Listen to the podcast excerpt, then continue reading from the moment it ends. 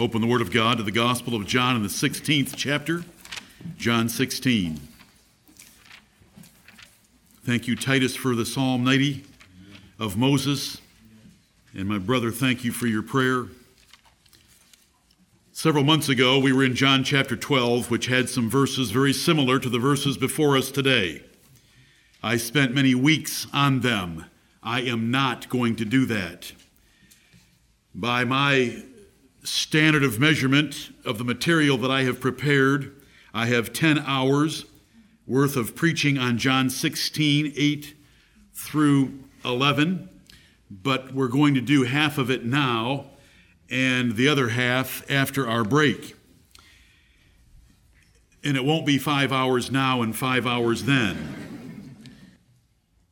I want to look at the three matters that Jesus Christ mentioned sin, righteousness, and judgment.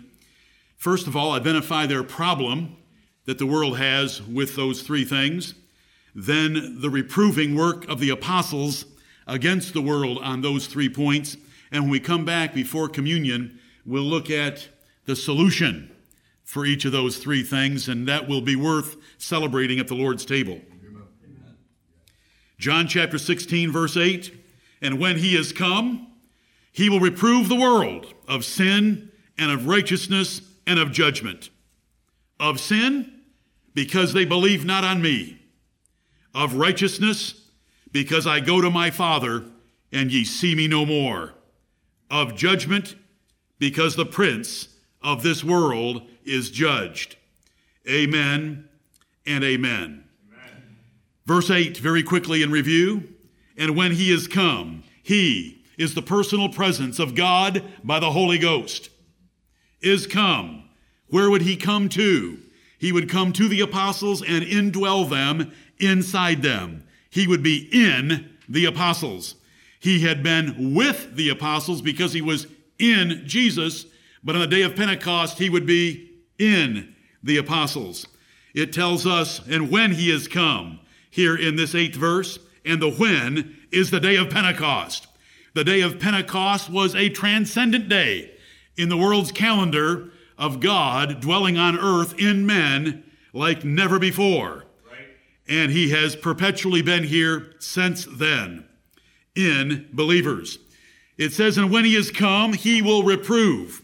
Now the text says, And when he, the Holy Ghost, is come, he, the Holy Ghost, will reprove.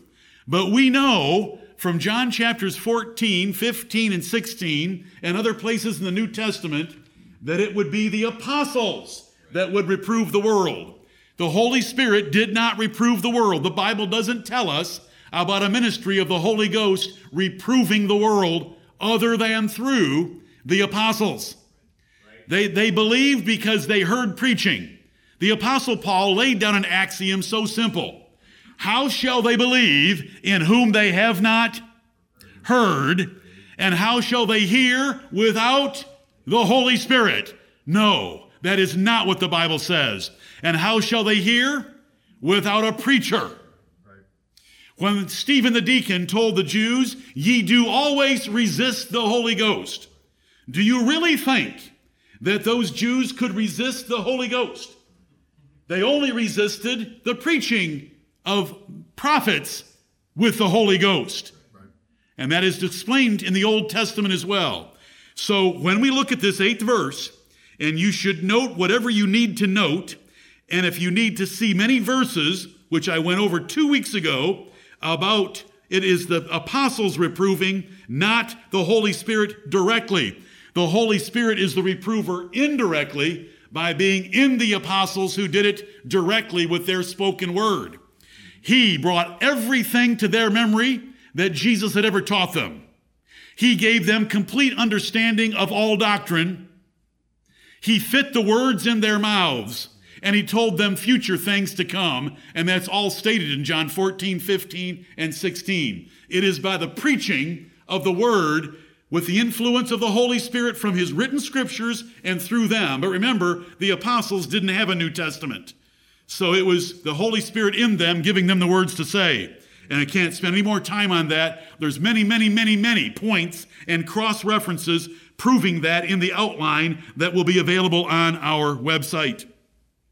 And when he, that is the Holy Ghost, is come, he, that is the Holy Ghost indirectly, through the direct preaching ministry of the apostles, will reprove the world of sin and of righteousness and of judgment. Let me briefly remind you that reading commentaries on verses like this can be very frustrating at their ignorance and at their desire to compromise certain words. They do not like, and I've, I've explained this before, but let me say it again. They do not like the word comforter in verse 7 and the word reprove in verse 8. So they modify both to bring them closer together. They understand that comforter is over here. Comforting is a, is to them more of a weak, gentle work of the Holy Spirit, giving him that title and over here is reprove, which is a harsh, hard work of rebuking. And so they modify both words. They don't like the word comforter and they say he shouldn't be called comforter. He's the advocate. Well, the Bible denies that. The Holy Ghost is not the advocate. Right. Jesus Christ the righteous is the advocate. So they try to bring advocate over here because they don't like comforter. Then they don't like reprove, so they say convince or convict. And so they get them over here. Well, I believe that he is the comforter to 11 men who needed comforting strength to endure the persecution they were going to endure because that's the context, and reproving is exactly what they did. They rebuked and censured and charged and condemned this world for their sins and their lack of righteousness and the judgment that was coming. And there's no need to modify either word you only got a taste of the dog on that point. My wife got more of the barking over the past few days. The word reprove is wonderful. To reject, to express disapproval of conduct or actions or beliefs, to censure, to condemn, to reprehend, rebuke, blame, chide, or find fault with, and that's exactly what the apostles did. I like the word of the Lord Jesus Christ when Matthew records about him in Matthew chapter 11 that he began to upbraid the cities for not believing in him. Guess what the word upbraid means? Reprove. To upbraid those cities means to bring forward, to adduce or allege as a ground for censure or reproach. To reproach, to reprove, to censure. And he upbraided.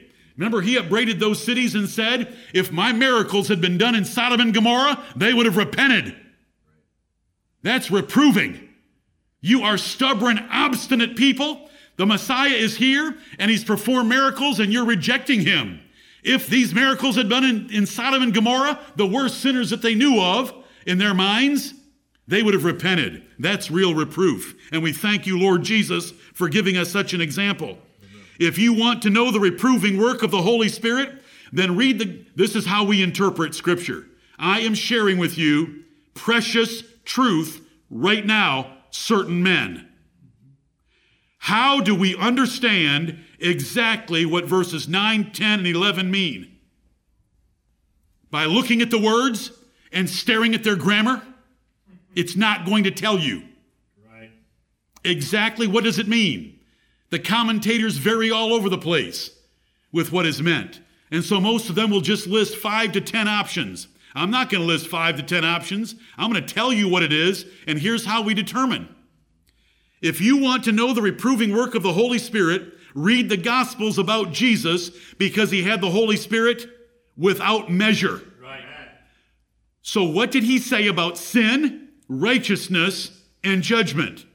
That's the reproving work that's going to be here because it's the Holy Spirit that's going to reprove through the apostles. The only difference in the preaching content of Jesus and the preaching content of the apostles is the death and resurrection of Jesus Christ. He had the Holy Spirit without measure, and the 11 apostles had that measure, had a similar measure of the Holy Spirit after the day of Pentecost. And Jesus did reprove the Jews for their sins, their lack of righteousness and judgment to come. He told them, If ye don't believe on me, ye shall die in your sins. If you want to know the reproving work of the Holy Spirit, then read the book of Acts. Because in the book of Acts, you are going to read a 28 chapter account of how the apostles preached. And how they preached, we know, has to be the fulfillment of John 16, 9 through 11. Right. Do you see that connection? So we're, we have a commentary within the Bible. The Bible is always its own best commentary. Right. And so the book of Acts, which is the verbal preaching ministry of the apostles recorded by Luke, the beloved physician, tells us the fulfillment of these verses. If you want to know the reproving work of the Holy Spirit, then read the epistles of the apostles because they wouldn't have written something different than they preached. Right. Okay, that's simple enough.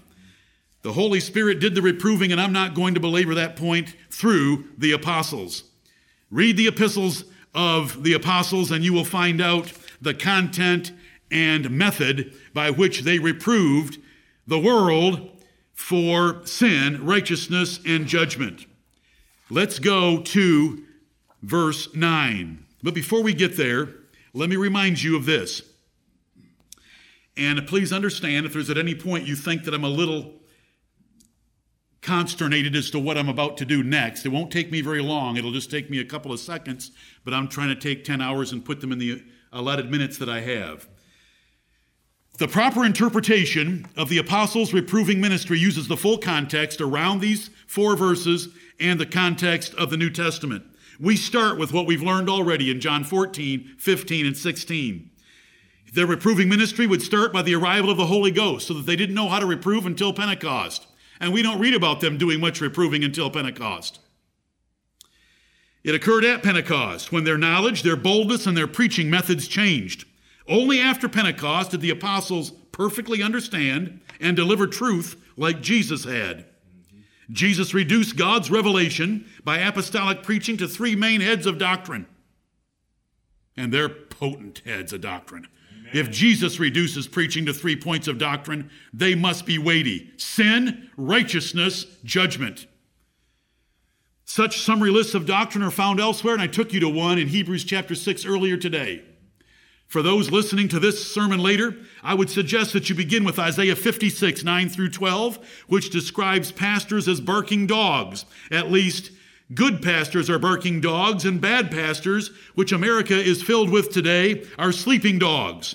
You start there, then you go to Matthew 28, verses 18 through 20, that Jesus Christ, with all power given unto him by his Father, commissioned his apostles to go and preach fundamental doctrine, get them baptized, and then preach all things that he had taught them about all aspects of their lives. Then go to Hebrews 6, 1 through 2, in which you will have a list of the fundamental principles of the Christian faith that are taught prior to and along with baptism. They are not the higher elements of Christianity or religion, they're the fundamental principles. And those principles begin with repentance from dead works trying to establish one's own righteousness, sin and righteousness. You repent from sin. Dead works are trying to claim righteousness, and they end with eternal judgment. So we know what was taught.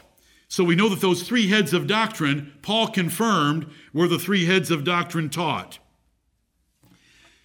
The Holy Spirit was the comforter to the apostles, but he used those apostles to expose and charge the world on these three points. We believe Jesus' command to reprove, meaning to reject, disapprove, censure, condemn, and rebuke. The timing was in con- the timing of these words in front of your eyes in John 16, 8 through 11. Why did Jesus right then tell them about their ministry of reproving by the Holy Spirit? Because he had just spent 20 verses telling them about the hatred of the world would persecute them and kill them. And so that's why he said, They hate me because I've left them no cloak for their sins. Once the Holy Spirit comes upon you, you are going to leave them no cloak for their sins because you're going to reprove them of sin, righteousness, and judgment. They're going to hate you and they are going to want to stop your mouths. When Stephen the deacon was preaching and he reached his invitation, invitation is not a word found in the Bible. Invitation is an invention of Charles Finney. and those that followed him, including Billy Graham, Jack Hyles, and other modern heretics, about the presentation of God's Word. Billy Graham preached much better in the 50s and 60s in his great, great crusades than at the end. I don't want to say any more about him. We'll leave him with the Lord. We appreciate many things that he said. We hardly appreciate anything that he did because he compromised with heretics and heresies and false denominations his entire life. Invitation. Stephen the deacon gets to a place where he says, Ye uncircumcised, in heart and ears, ye do always resist the Holy Ghost. As your fathers did, so do ye. What did they do? They stopped up their ears. How do you stop up your ears? They stopped up their ears and they ran on him with one accord and stoned him to death. Right. Why? Because he had reproved them of sin, righteousness, and judgment. The timing for it to be right here is because of the context of persecution. Right. I love context. It is my master, I am its slave.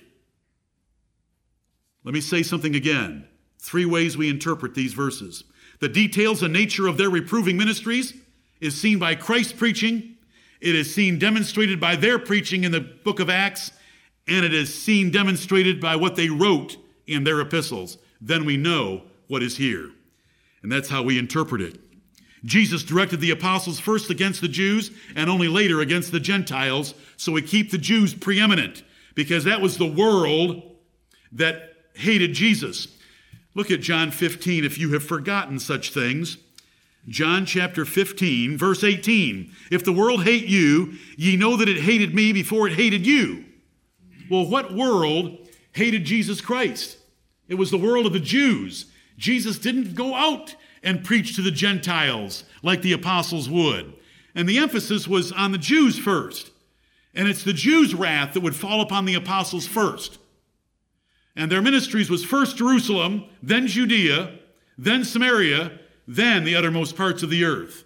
And so we keep that emphasis because of the emphasis of the context and the emphasis of the history in the book of Acts. You don't even read about Gentiles in Numbers until you get to the 10th chapter. You don't read about the Apostle Paul dealing with them at large until the 13th chapter. The first and great enemies of the gospel were Jewish. We're going to study the three points by the problem, the reproof, and the solution, and the solution will be in our second service today. The divine enablement of the Holy Spirit with the apostles and the truth they taught shook the whole world. The world ignores and rejects these three heads of apostolic doctrine to their damnation, to their damnation and the evidence of their total ignorance. There is nothing else that matters sin, righteousness, and judgment. I can, I can get the Lord Jesus Christ, the gospel, the phases of salvation, and anything else you want to talk about that's important into those three heads of doctrine. There is nothing else that matters. I don't care about soft skills. I don't care about the, the uh, table for child training when it comes to these three things. Now, those things are part of righteousness, but not the righteousness we need to stand before God. I, I am trying to be as clear as I possibly can. I have read Barking Dogs my entire life. I have shared some of that junk with you recently. I have listened to Barking Dogs. I don't, I don't care about those men. Those men have distracted men. The men that like those kind of barking dogs never amount to any exceptional Christians. Never. Right. There is not one in the history of the world. There is not one I have ever observed that is an on fire, Christ loving, Bible living Christian that listens to those dogs.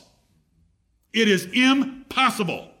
It fills your mind with junk that has absolutely zero value. You will never change the world. You haven't changed it, and those that listen to it haven't changed it. Right. They bark, bark, bark. I don't care whether it's illiteracy in some third world country of the world or they don't have enough water. I don't care if it's an AIDS epidemic. I don't care about any of those things when it comes to these three heads of doctrine. Jesus didn't care about any of those things. Jesus and Paul never worried about any civil activity whether it was in Rome or in Caesarea, as being worthy of one sentence in the New Testament.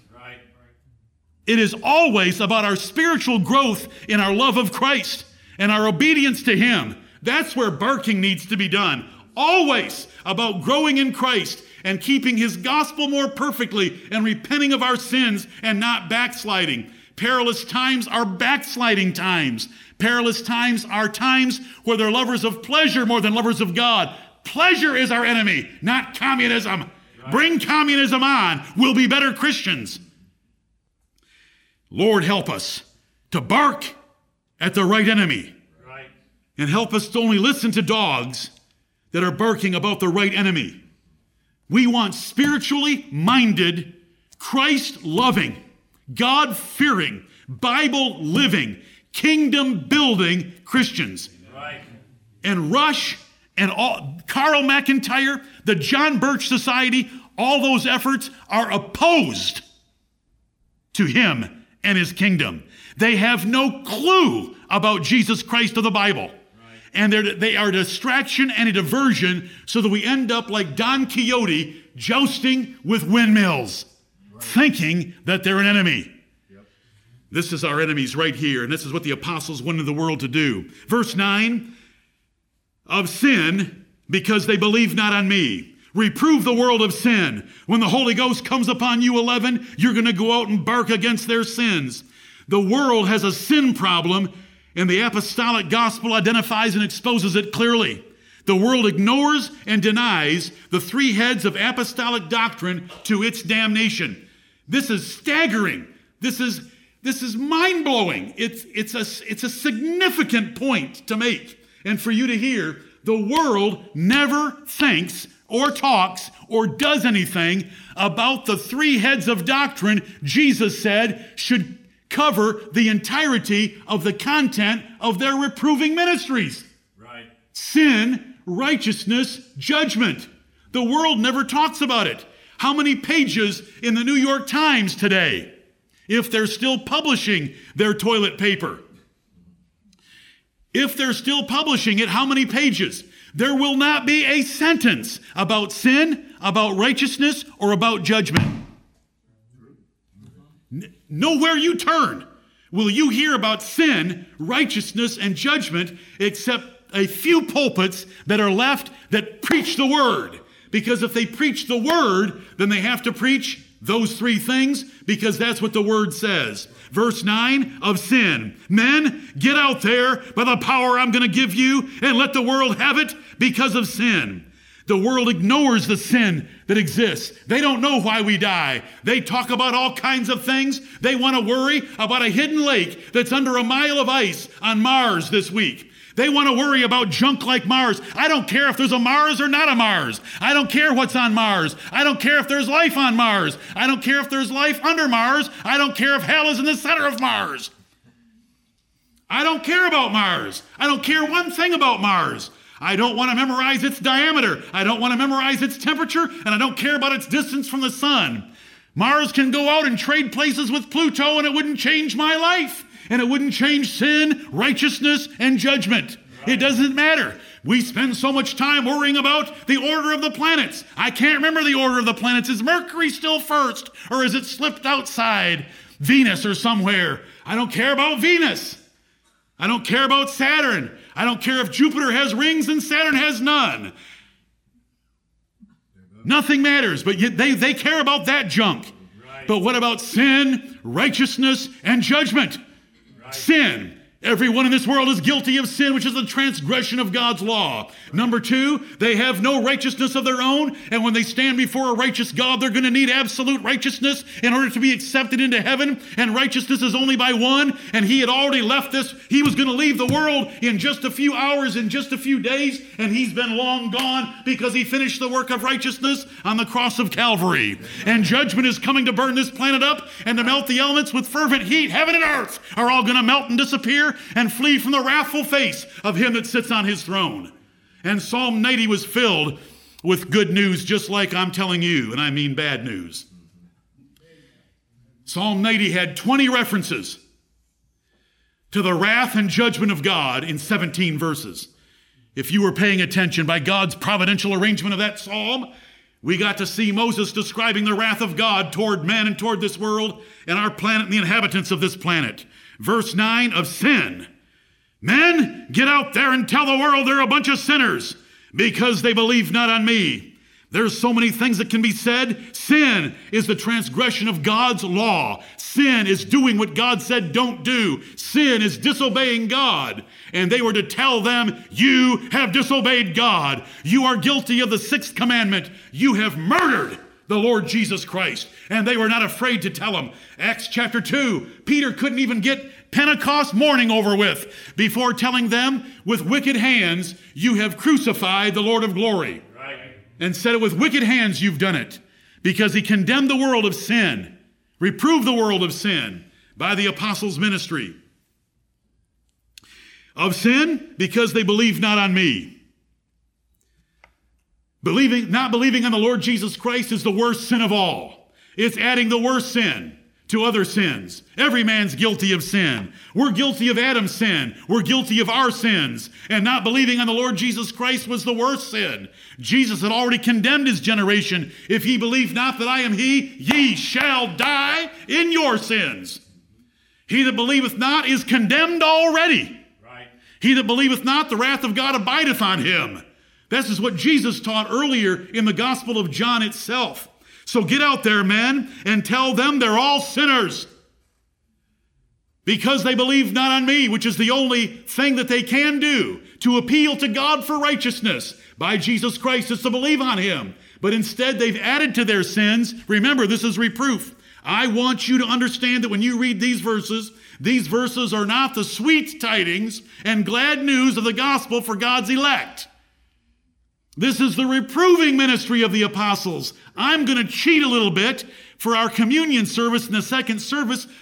By our communion service in the second service, anyway, by showing you the solution for the three problems because it's all in Christ Jesus. Amen. It's all in Christ Jesus. Of sin. Get out there and tell them they're sinners. No one wants to do that anymore. No one does it anymore. They want to tell everybody how good they are and how God wants you to be a champion. God wants you to be rich. God wants you to be healthy. None of that is true at all. Right. God wants you to suffer so that He can perfect you so that you can be a great Christian.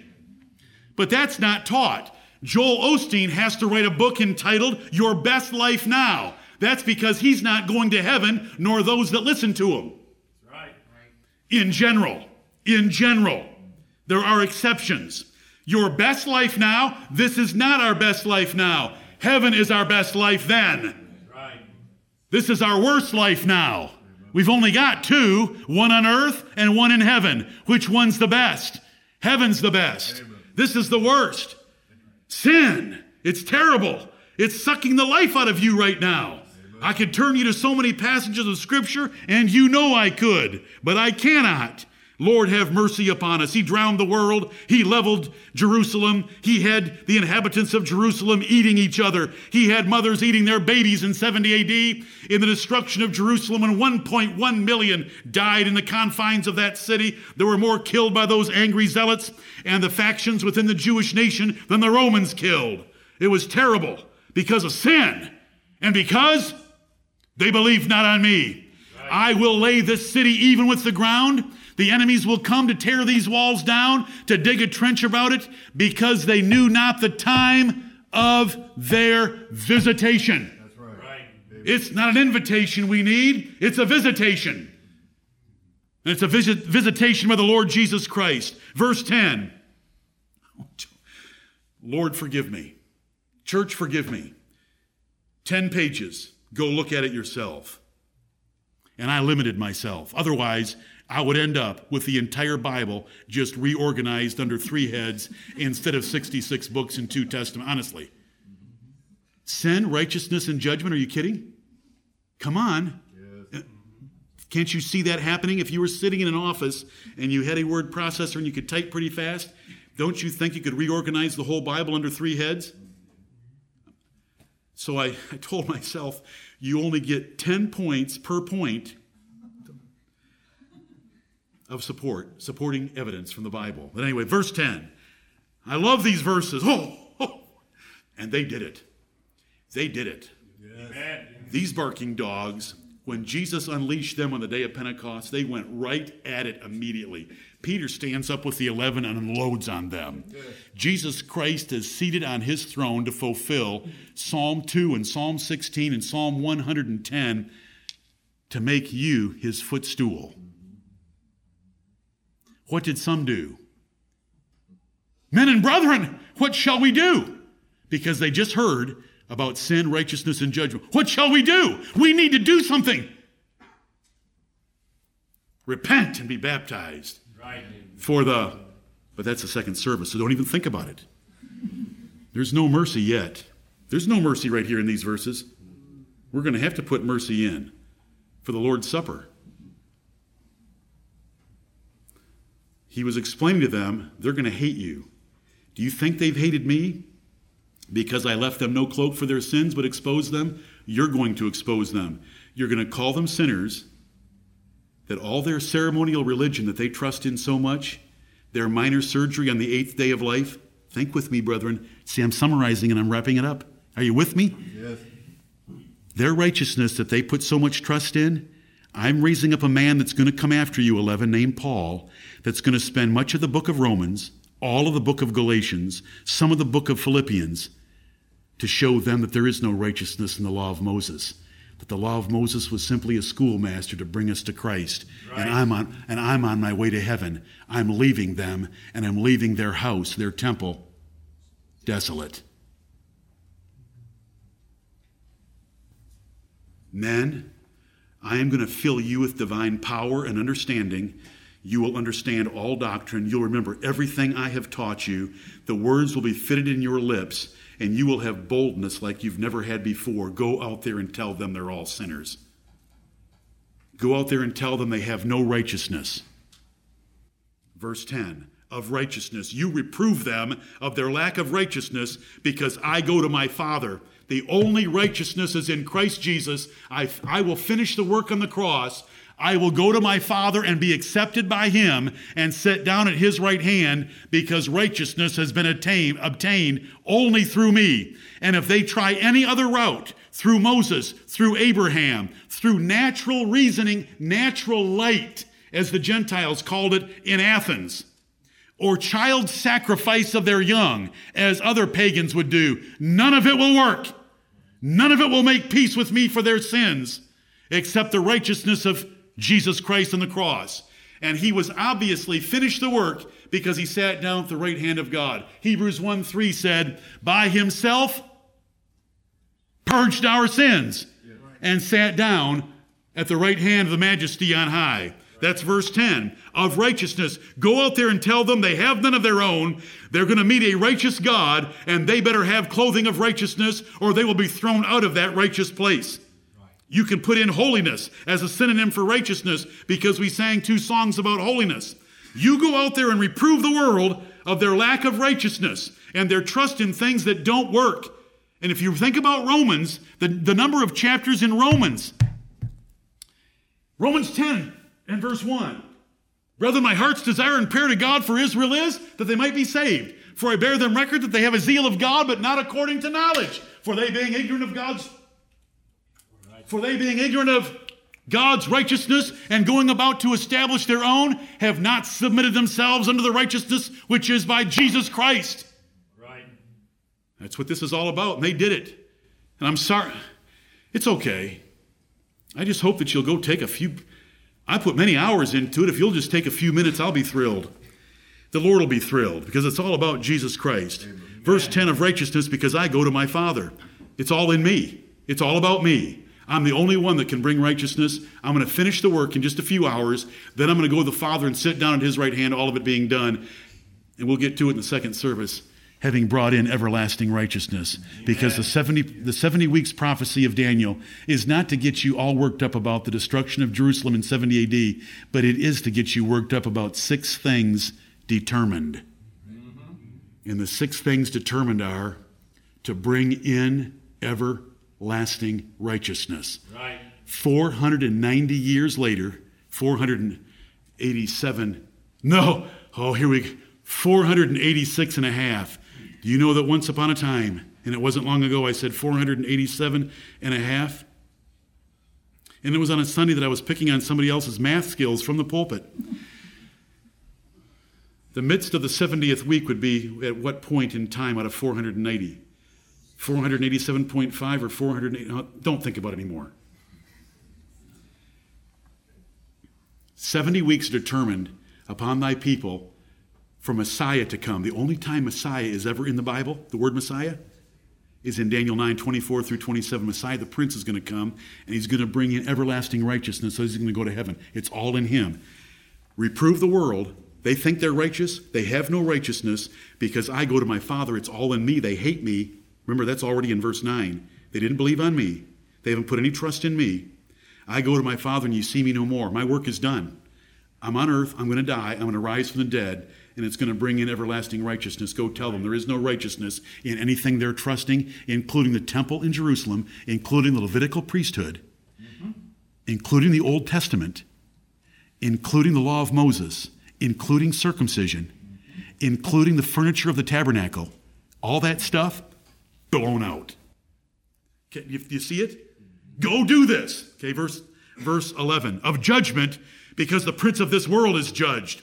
You go reprove this world that judgment's coming. It's going to start with the destruction of Jerusalem. It's going to be an, an, an, indication of what's coming. Peter, on the morning of Pentecost, brings up the destruction of Jerusalem in Acts 2.20 by quoting from Joel, because Joel told about the 70 AD destruction of Jerusalem, and in Acts 2.40, Peter said with many other, Luke said, Peter said with many other words that he testify and exhort, saying, Save yourselves from this untoward generation. generation.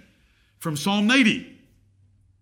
And so it started with that, but then it went on. When Paul met Felix, the governor and sat down with him, he reasoned with Felix about three things righteousness, temperance, which Roman rulers were not known for, judgment to come on the Romans. Now, since Jerusalem was destroyed by the Romans, that's not judgment coming on the Romans, but was there judgment coming on the Romans? Rome was overthrown in 476 AD, and there's yet a judgment to come that will destroy all Jews and Gentiles that are not God's elect that believe on the Lord Jesus Christ. Verse 11 Of judgment, you go tell them that I'm going to judge this world. Paul stood in Athens on Mars Hill.